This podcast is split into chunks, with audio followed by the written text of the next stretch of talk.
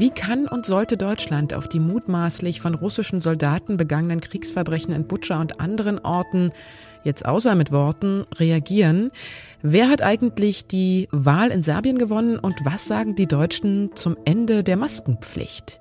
Das hören Sie gleich in unserem Was jetzt Update von Zeit Online an diesem Montag, den 4. April und ich bin Elise Landscheck. Redaktionsschluss für diesen Podcast ist 16 Uhr.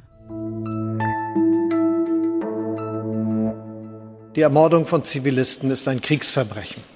Diese Verbrechen der russischen Streitkräfte müssen wir schonungslos aufklären. Präsident Putin und seine Unterstützer werden die Folgen spüren. Das hat Bundeskanzler Olaf Scholz gestern gesagt, nachdem die Bilder von offenbar von russischen Soldaten ermordeten Zivilisten in Butscha im Netz um die Welt gegangen waren. Auch Bundespräsident Frank-Walter Steinmeier war angesichts der grausamen Videos und Fotos erschüttert. Er sagte, Unsere Solidarität und Unterstützung muss und wird weitergehen. Außenministerin Annalena Baerbock kündigte auf Twitter gestern schärfere Sanktionen gegen Russland an und die Vizepräsidentin des Deutschen Bundestags Katrin Göring-Eckardt twitterte Horror in Europa. Auf Kriegsverbrechen kann es nur eine Antwort geben, volle Härte gegen Putin und sein Regime.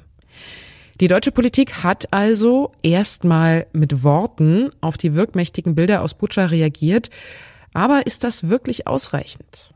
Meine Zeitkollegin Rike Havertz hat darüber einen Kommentar geschrieben, den ich Ihnen hier auch in den Shownotes verlinkt habe. Und sie ist da skeptisch. Hallo Rike. Hallo Elise. Du schreibst in deinem Kommentar, Butcher ist eine Zäsur. Inwiefern ist Butcher auch eine Zäsur für die deutsche Außenpolitik in Hinblick auf Russland? Weil es uns, glaube ich, diese angenehme Bequemlichkeit nimmt, in die wir uns zurückgezogen hatten in diesen letzten Wochen des Krieges. Er dauert ja noch nicht einmal sechs Wochen, aber wir haben es in diesen sechs Wochen schon geschafft, dass wir uns irgendwie eine Routine erarbeitet haben mit diesem Krieg. Und ich glaube, diese Routine hat dazu geführt, dass wir auch nicht genug Druck auf die Politik auf, ausgeübt haben, eben mehr zu tun. Wir haben immer noch kein Energieembargo. Die Sanktionen, die angesprochen worden, müssen jetzt erst noch konkretisiert werden. Ich glaube, es reicht nicht mehr äh, zu debattieren, ob es einen Stopp von russischen äh, Gas- und Öllieferungen geben sollte, sondern wann die endlich kommen. Jetzt ist es aber auch für deutsche Unternehmen extrem problematisch, wenn kein Gas mehr aus Russland kommt. Wie kann denn die Bundesregierung mit diesem Konflikt umgehen? Ich glaube, dass Politik natürlich die Verantwortung hat, auf das zu schauen. Und wenn man jetzt sagen würde, man macht dieses Embargo, es gibt ja auch diverse Studien, die sagen, wir könnten damit schon umgehen. Das bedeutet aber nicht, dass es angenehm wird. Es wird natürlich unbequem für uns alle, für Unternehmen, aber auch für die einzelnen Verbraucher. Und ich glaube, das ist dann die Aufgabe der Politik, dafür auch Lösungen zu suchen. Aber die deutsche Politik kann sich spätestens nach diesen Bildern, die wir jetzt aus der Ukraine sehen, nicht mehr aus der Verantwortung zurücknehmen, dass wir eben alle für die Verantwortung Verantwortung dafür tragen, was dort in der Ukraine geschieht. Und welche anderen Maßnahmen hältst du noch für sinnvoll?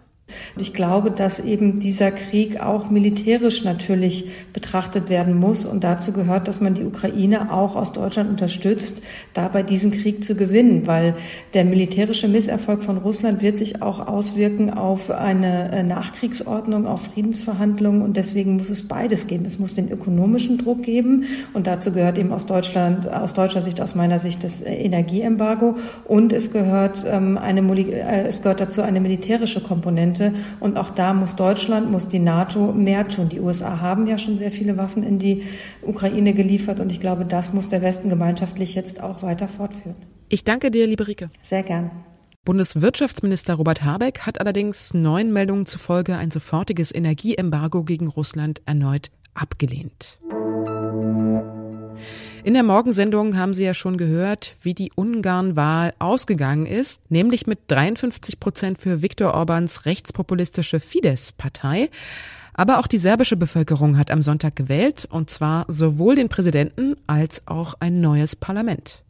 Wie erwartet konnte sich laut Hochrechnungen der Nationalist und Amtsinhaber Alexander Vucic mit fast 60 Prozent der Stimmen durchsetzen.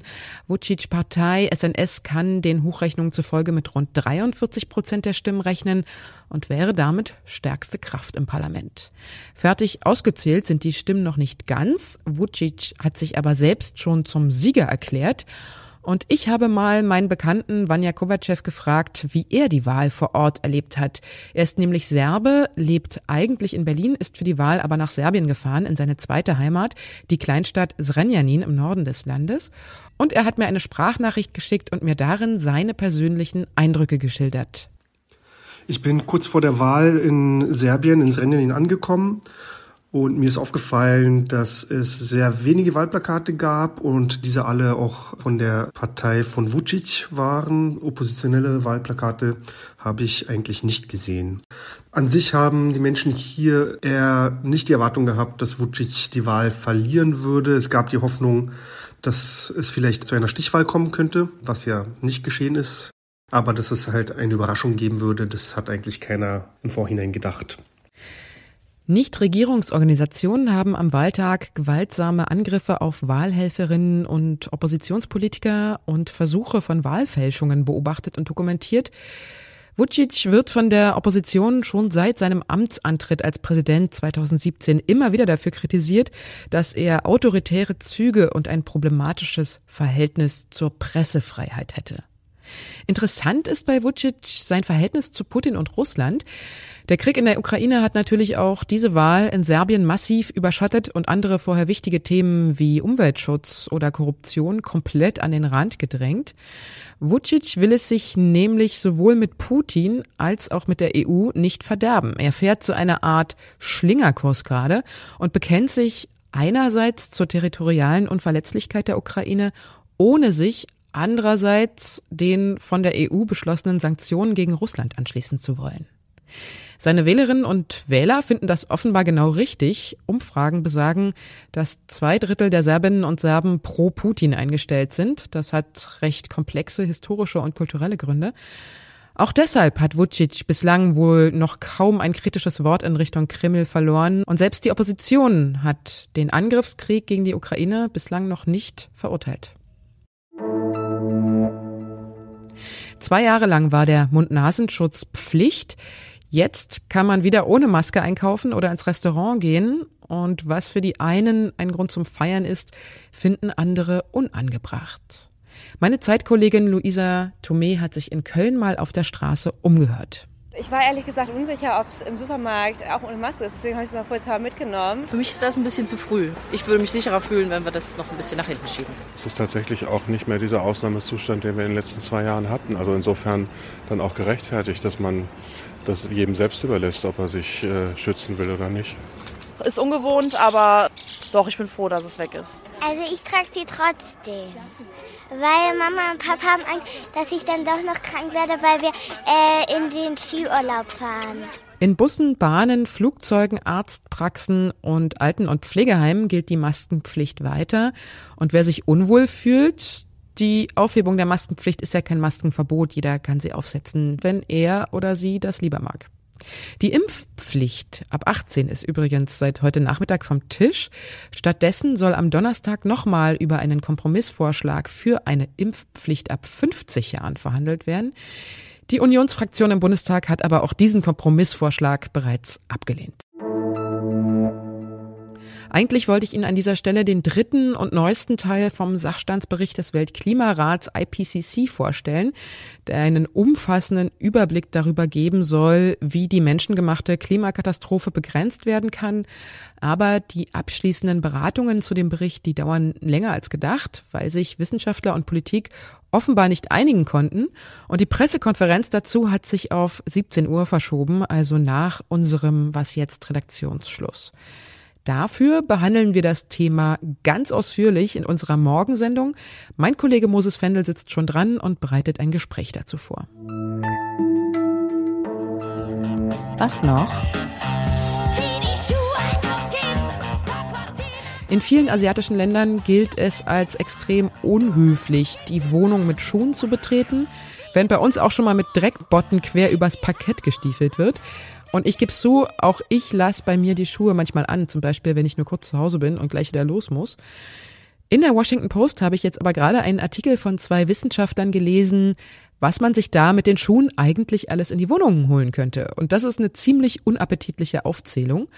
Allen voran E. coli-Bakterien, wie sie zum Beispiel in Hunde- oder Taubenkot vorkommen, multiresistente Keime, fiese Chemikalien, Asphaltabrieb, der als krebserregend gilt, aber auch Mikroplastik und sogar radioaktive Elemente. Da haben die beiden Autoren für ihre Studie offensichtlich einen schönen Spaziergang gemacht. Vielleicht tut's ja bei Eiligen wie mir auch mal ein guter Fußabtreter vor der Tür. Bei Leuten, die fanatisch auf die Hygiene achten, bleiben die Schuhe wahrscheinlich eh schon draußen. Das war's mit Was jetzt für heute. Morgen hören Sie meinen Kollegen Moses Fendel in der Morgensendung. Unsere Mailadresse lautet für Ihre Fragen und Anmerkungen wasjetzt.zeit.de. Ich bin Elise Landcheck und ich sage Tschüss und bis bald.